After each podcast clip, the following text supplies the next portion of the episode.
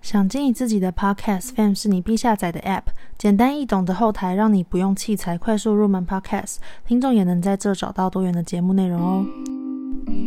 Hello，大家好，欢迎回到说说心里话第二季，我是安，我是一名正在就读资商研究所的学生，同时也是以企划和文字接案为主的接案工作者。Hello，我是安，今天呢，想要跟大家聊的一个主题呢是谎言，那会聊聊说什么是谎言，然后谎言为什么会很伤人，那到底怎么样的谎言是可以被接受，怎么样的谎言是不能被接受的？那呃，关于什么是谎言这件事情啊，呃，我觉得其实可以去思考看看，到底是欺骗才算是谎言，还是隐瞒部分事实也算？因为像是以呃日常生活中关系里面最常遇到的可能外遇事件啊，大家都会说，有些人可能就会找借口说，哦，没有啊，我没有骗你，我只是没有告诉你事实而已。那这件事情，呃，对于很多人来说，就是隐瞒，其实也是一种谎言。你没有让我知道事实的全面和真相，所以其实呃，我们就可以思考看看，到底谎言的定义是什么？如果隐瞒重要事实也算是的话，那重要的这个主观定义，它就会有一个模糊的边界。到底怎么样算是可以隐瞒的？怎么样算是不能隐瞒的？任何隐瞒都算是谎言吗？还是有些是可以接受的呢？在看谎言的这个议题的时候啊，有看到一篇期刊，它有写说谎言的形式啊，其实分为三种，一种是捏造，那捏造的话就是大家可以理解的，呃，完全是虚假的，他说谎的人传达出来的讯息跟事实是完全不同或者是相反。那第二种呢是夸大。夸大概念呢，就是说出超过事实传达的讯息，或者是夸大那个事实。我自己在想，呃，这个夸大的部分，有时候其实很像生活中的可能媒体，就是标题杀人这种概念。假如说，可能有时候，可能在新闻里面呢，常常会有一些断章取义，或者是夸大的说法，或是有一些延伸的说法。可能新闻报道的人里面明就说，哦，我可能我不同意死刑，但是。我知道死刑也有它的存在的必要性等等的，那也许媒体就会把标题变成某某某呃极力反对死刑，然后不极度不认同死刑等等的。他明明就是也没有这么强烈，但是可能媒体就有把它夸大的形容，或者是摘取部分的片段，延伸成另一个其实跟事实不吻合的一个言论。我自己在看，其实也很像是夸大的含义。那第三种说谎的形式呢，是省略。省略的概念其实跟我们刚刚提到的那个隐瞒比较相似，它就是逃避或是遗漏一些细节，然后用粗略的方式去说明事情，来误导别人，包括语言或是非语言的方式。那可能就是，可能他明明知道事情的全貌，但是他却意图让对方。可能将错就错的误会事情啊，等等的，然后可能就觉得哦，他这样子想，就让他这样想吧，我没有必要去纠正他，或是让他知道这么多。那其实也可能算是谎言的范畴。我们稍微有一些概念，理解谎言的范畴在哪之后，我们就可以来讨论看看为什么人会说谎。其实说谎这件事情在文化里面是一个非常的不被鼓励的一件事情，以及被认为是跟很多恶意啊、犯罪行为啊等等，有时候会大家会有一些联想，觉得哦，说谎、欺骗，可能象征道德或人格瑕疵等等的。那但是有一个有趣的观点是，我在看说谎这个行为的时候，有看到一个研究在说，其实每个人每天都会说谎三次，平均，这是一个平均值啦。那这个说谎可能是有意识或是无意识的。虽然我觉得大家听到这里可能会觉得哪有，我平常都很诚实啊，我才没有就是说谎很多次，而且我可能感觉这辈子都没说过几次谎。那我就想要邀请大家来想想看，有没有某些时候你心情不好的时候，别人问你，你却跟他说：“哦，没有啊，我没事。”这其实是不是也是一种谎言呢？或者是当你身边的朋友他出现了一种比较。呃，负面的情绪的时候，可能他开始自我怀疑，跟你说怎么办？安，我觉得我是一个不讨人喜欢的人，我工作能力也不好，然后我是不是因为呃外貌外形不够好，也不会打扮，所以才呃没有异性缘？我不懂得社交，社交手腕不好，所以就没有朋友等等的。那这时候你总不可能跟他说：“哦，对啊，我觉得你的穿着打扮可能要有改善的空间，或者是嗯，你的上班态度可能要更积极一点。”你总是会跟他说：“不会啊，我觉得你是一个很好的人，你的朋友都很喜欢你啊。还有就是你不要想这么多啊，可能你的老板他也不是因为你工作能力不好。”就是即使你安慰他的不是事实，你还是会带有一点善意的讲出一些非事实的话去安慰他吧。那这是不是也是一种谎言呢？那又或者说，像很多时候啊，我听到有些朋友常常跟我说，他们对家人比较尝试报喜不报忧，有一些担心的事情啊，或者是遇到一些挫折或是压力事件，他们都比较。习惯自己处理，然后不想让别人担心，所以可能当家人问他，明明感觉他有事情，问他怎么了，他也会说没有啊，就是一如往常。那这些其实虽然都是带着善意，但他仍然是属于谎言的范畴，只是因为动机是是好的，然后是为他人着想的，所以比较容易被大家接受。那另外一个观点呢是。其实谎谎言是一个人的本能，在非常小的时候不用学习就已经会的事情。那确实，我也看到有一个研究呢，他在研究一群三四岁的孩子。研究的情境是他把三四岁的孩子们呢，呃，放到一个空间里面。就是规定他们在一段时间里面都不可以去偷看玩具的样子，然后他们可能是透过单面镜或是其他的方式去观察这些孩子。那最后呢，再问他们有没有看那些玩具的时候，有看的孩子呢，都是会倾向告诉研究者说他们没看，然后大概有超过一半的孩子都是选择说谎，告假装他们没有看。那我觉得这个事情也蛮有趣的，就是。证实了说，其实三四岁的孩子可能对事情的理解，或是很多价值观都还没有形塑成、还没有建立的时候，他们就有一些说谎的行为了。这究竟是为什么呢？接下来就可以来聊聊小孩子说谎的动机是来自于什么。在一九九五年的一个研究里面啊，一个叫刘坤辉的研究者呢，他认为儿童的谎言呢，大致分成三种，一种是敌意性的谎言。敌意性的谎言呢，是在讲小孩子呢，因为感受到威胁跟被剥夺而说出一些陷害别人的谎言。举例来说，大家应该知道一种情境：家庭里面第一个小孩啊，就是会获得很多爸妈的宠爱。那在生出爸妈生出第二个、第三个小孩的时候，老大啊或老二，他们有时候都会争风吃醋。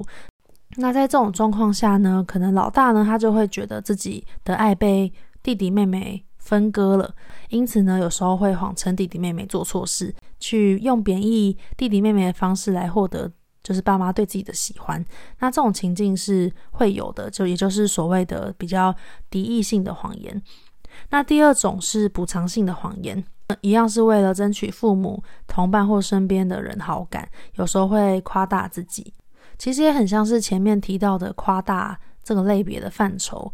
例如明明有些事情不一定很擅长，但是也会说自己是很会的，或者是自己个性或情绪等等的，用一些比较符合他人期待的方式来讲自己，为了去获得别人的好感跟赢得一个好的形象。那这种就是比较补偿性的谎言。那再来他提到的是第三种防卫性的谎言。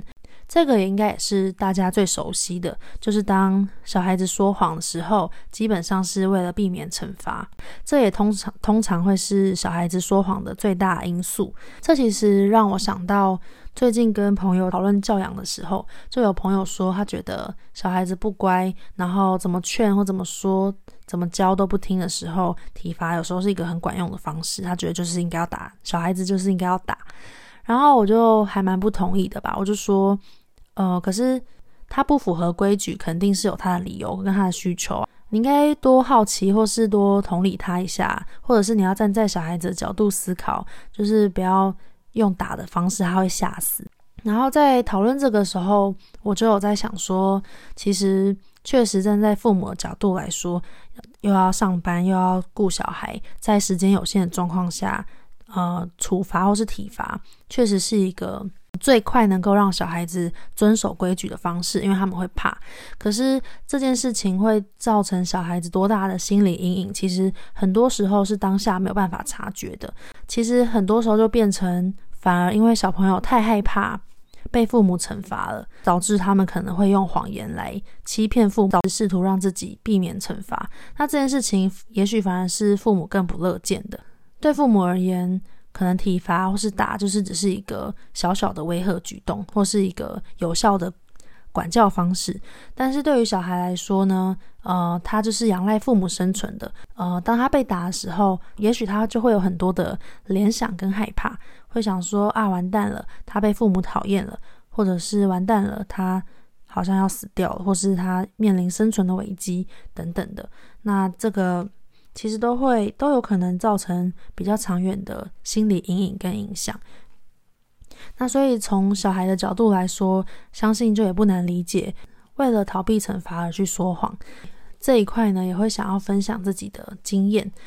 我觉得也许说出来，大家也会蛮有共鸣的。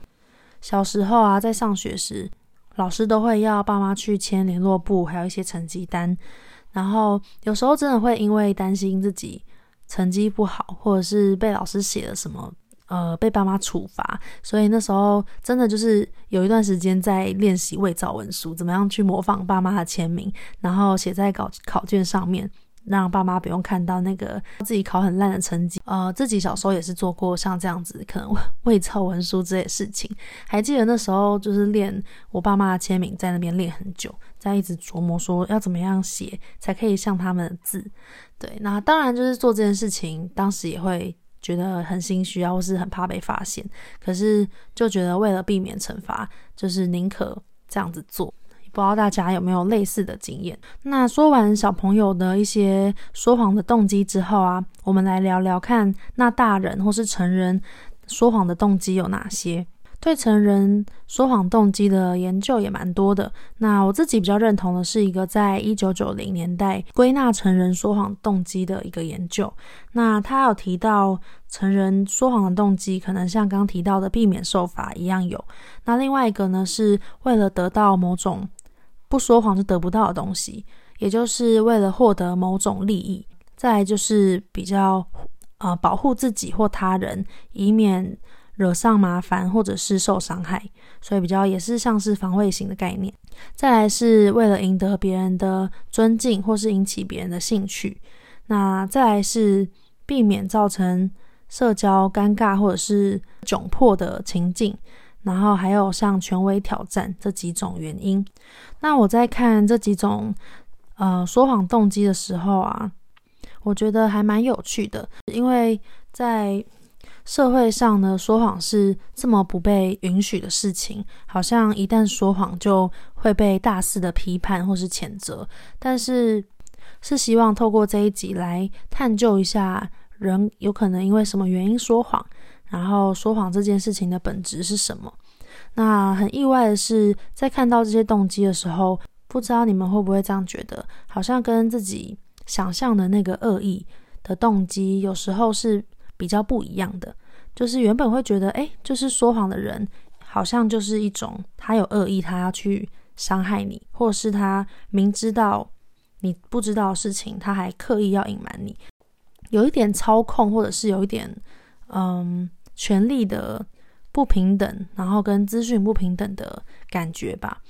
也因为他是刻意的，所以会让别人觉得这个这件事情更更没有办法被接受。但是在看到刚刚提到的那一些动机之后，就会觉得，当然说谎这件事情，它一定是破坏关系，跟他会破坏信任感。但是好像今天如果有一个空间可以去理解为什么这个人会说谎。而不是先直接的否定这个人，或是否定这个人的一切，直接让关系断裂。那我觉得好像前者的方式能够更让彼此之间有一些讨论跟沟通的空间。像我相信在关系之中，如果其中一方发现另一方劈腿，或是说一些比较严重的谎的时候，一定会觉得很难接受。也许有些人在这个时候就会选择相信对方是个骗子，然后决定把关系截断。但其实我相信这样子的做法，呃，不管是欺骗别人的人，或是被被被欺骗的人，可能都会不好受。就是因为你可能就只能把它定义成一个骗子，但你跟他一起投入的这段关系、感情和时间，也都随着否定这个人。被否定了，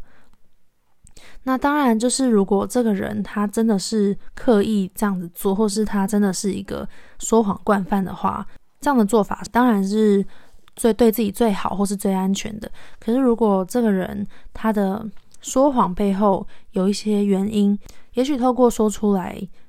以后，双方是可以互相理解的。那在刚刚提到的这些动机之中啊，比较有感的几个是可能在日常生活中。我发现自己也会有的几个说谎情境，其中一个有提到的是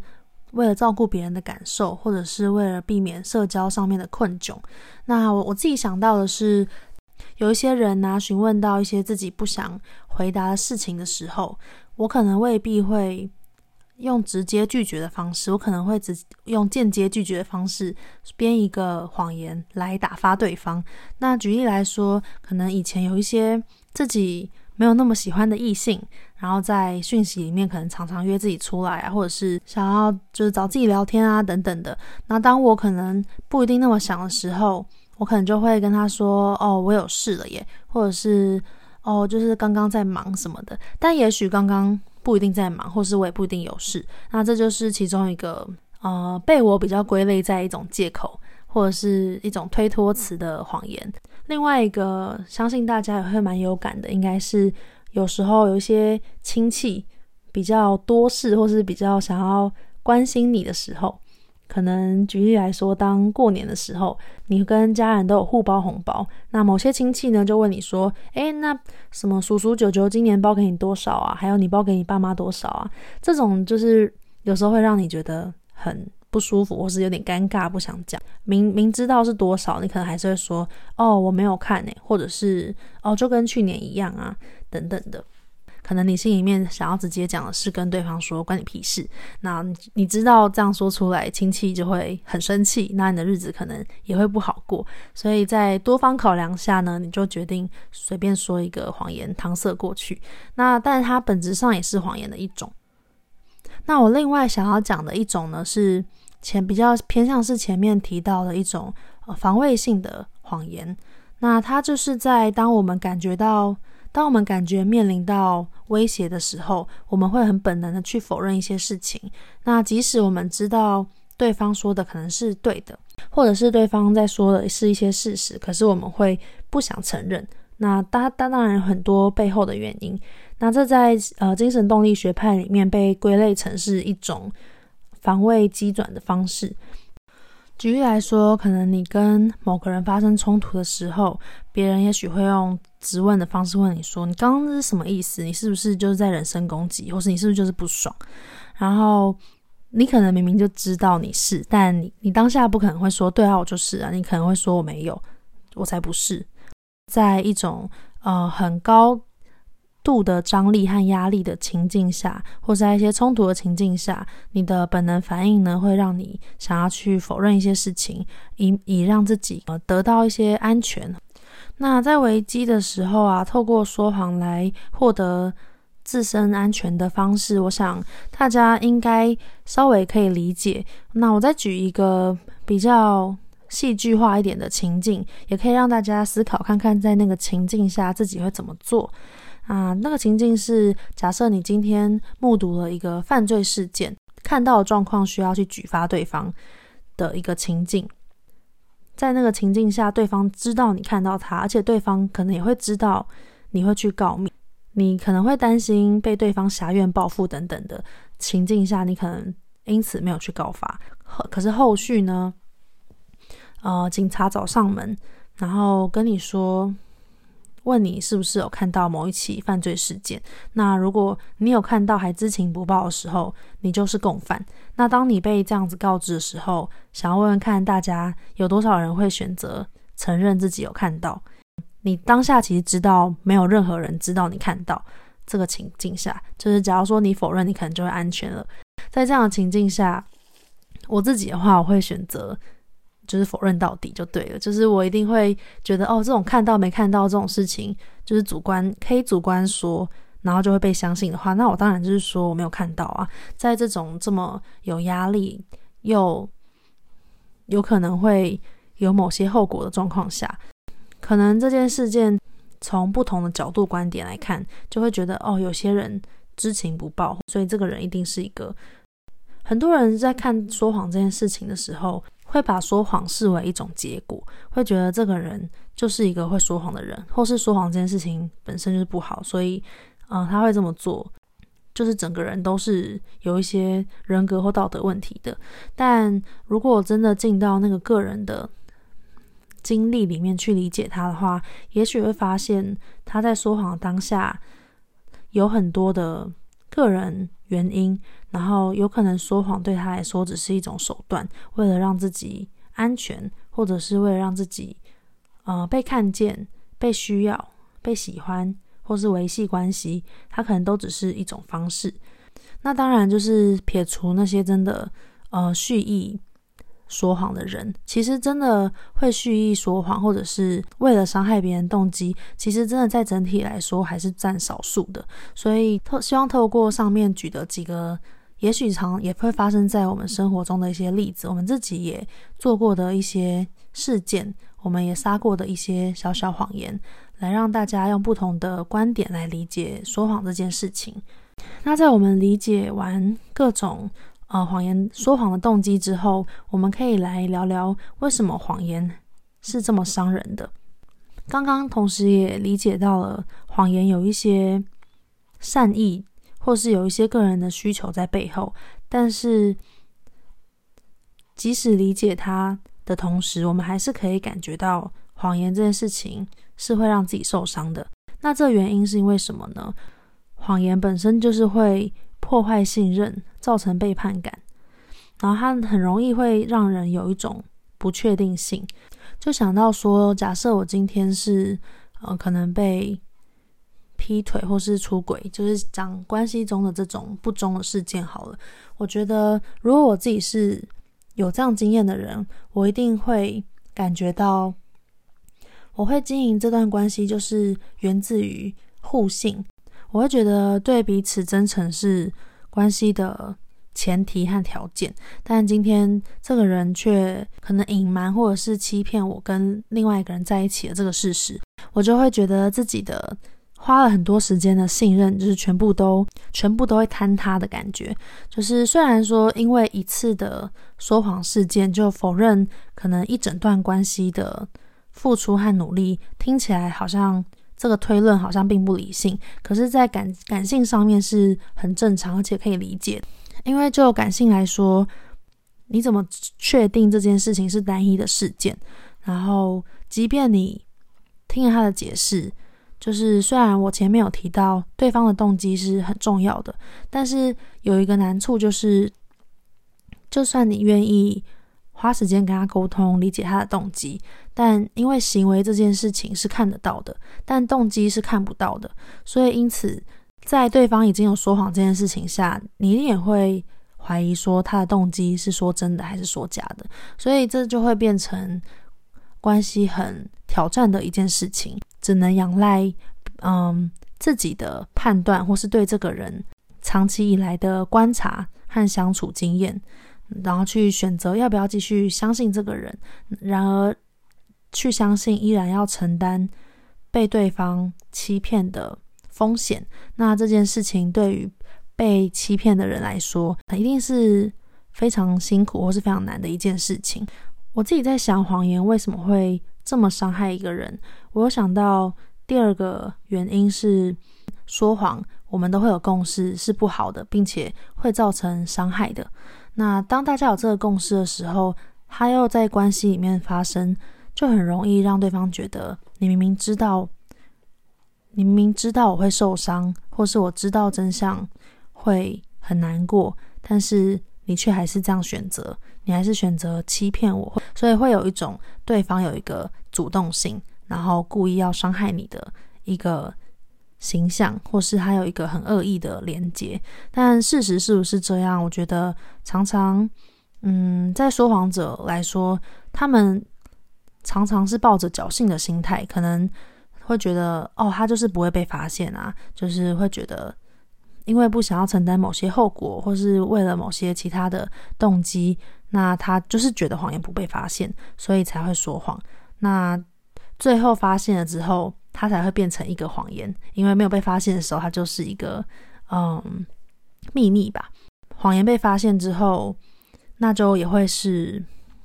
说谎者他需要付的付出的一个代价，我觉得其实每件事情他都有他的代价。就当今天谎言没有被发现的时候，他需要承担这个秘密，那他也会需要花很多的心神去照顾或者是保护这个秘密。那他可能也许需要小心翼翼，或者是他会需要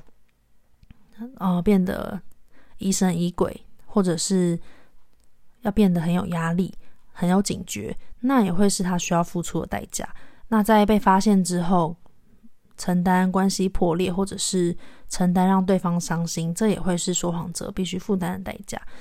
我们在了解了说谎的动机，还有说谎为什么伤害人这两个面向之后呢，可以进一步来聊聊的是，究竟哪些谎言是可以被接受的，哪些谎言是不能被接受的。那我觉得这件事情是大家可以思考看看的，因为我想每个人最重视的都不一样。然后，通常谎言能够被接受的情况下，都会是有一些比较利他的动机，就像是刚刚提到一些善意的谎言，或者是为了保护啊、保护他人，然后顾虑他人感受等等的这样子的状况下。都能够比较减少谎言所带来的伤害，或是比较能够被理解。那除此之外呢，有一些谎言，像是刚刚提到的，如果是利己，获得为了获得某些利益，或是如果是为了防卫，为了保护自己，或者是抱持了侥幸的心态，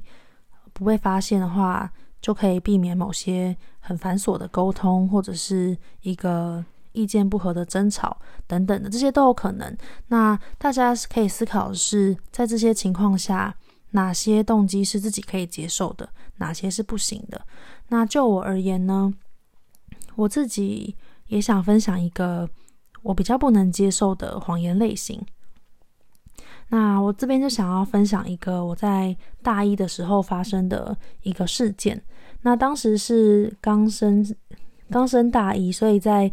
开学前有一个新生茶会，是大二的学长姐办给我们的，所以就会是有认识跟同届的同学第一次见面，以及认识一些学长姐。那当时就有一个一天的活动，大家就认识了，就交一些朋友，加了联络方式。那下一次见面就会是开学第一天。那那时候就觉得，诶，开学前认识一些好朋友啊，觉得蛮开心的。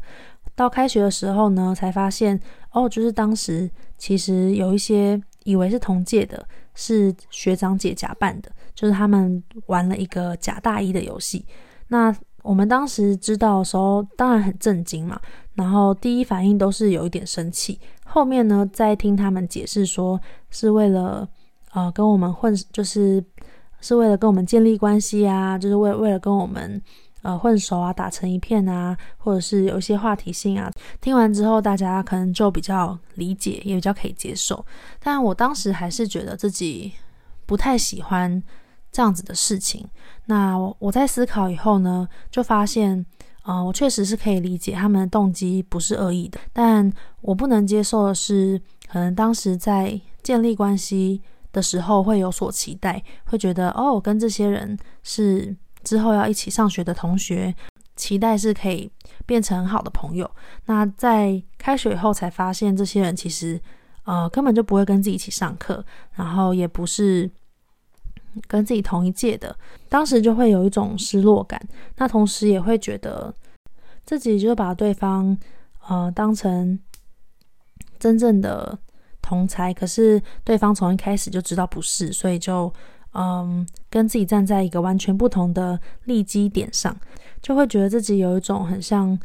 笨蛋的感觉，就会觉得哎，资讯啊跟各方面的立场都不对等，然后在关系的一开始就是建立在谎言之上了，所以就会觉得后面，呃，当然跟那些学长姐关系也没有变得不好，可是，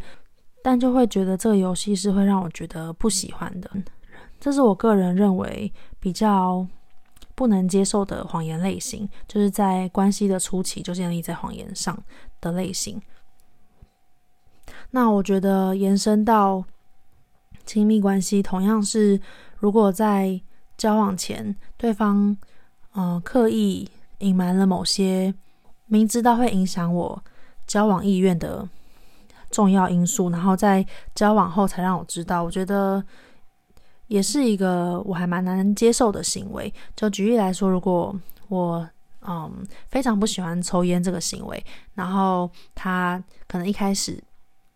就跟我说他是一个不会抽烟的人，在一起之后呢，可能一年之后才发现了他其实一直都有烟瘾，那我觉得我一定会非常生气。对，我觉得究竟会不会到造成关系的断裂，可能还有待讨论，但是就会觉得这个人的意图会让我觉得非常的不舒服。说到这边，我觉得大家可以思考看看自己觉得可以接受跟不能接受的谎言类型是什么。回到谎言这个主题上，就是在说谎这件事情上呢，希望透过这一集能够让大家有一个比较多元的观点去看待，然后也许它也有一些不同于我们想象的原因和动机。那怎么样去理解？怎么样？呃，不去透过行为就断定一个人，我想是我们都很需要学习的一个练习。那最后再分享一句我自己很喜欢的一句话，也是我到这几年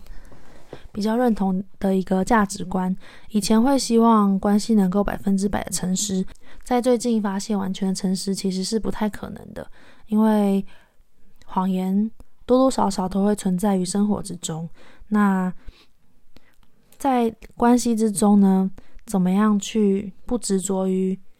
说谎的事件，而是创造让对方可以诚实的空间，才是能够让关系变得更亲密的关键。那创造可以诚实的空间这个概念，是我最近看到的一句话，让我让我觉得很被感动。希望这段话也对你们有帮助。那今天呢，关于谎言的内容我就到这边。下一集呢，希望跟大家来聊聊我看到的一个关于说谎的影集。那它叫做《婚姻神话》。如果大家有兴趣的话呢，也可以先在 Netflix 上面看一下，是六集的影集。那如果大家不想看的话呢，就欢迎收听我下一集的内容，我会在节目里面跟大家分享。欢迎到 Apple Podcast 帮我五星评论，以及追踪说说心里话的 IG，也欢迎透过打赏连接小额赞助安继续创作哦。我们之后再见，拜拜。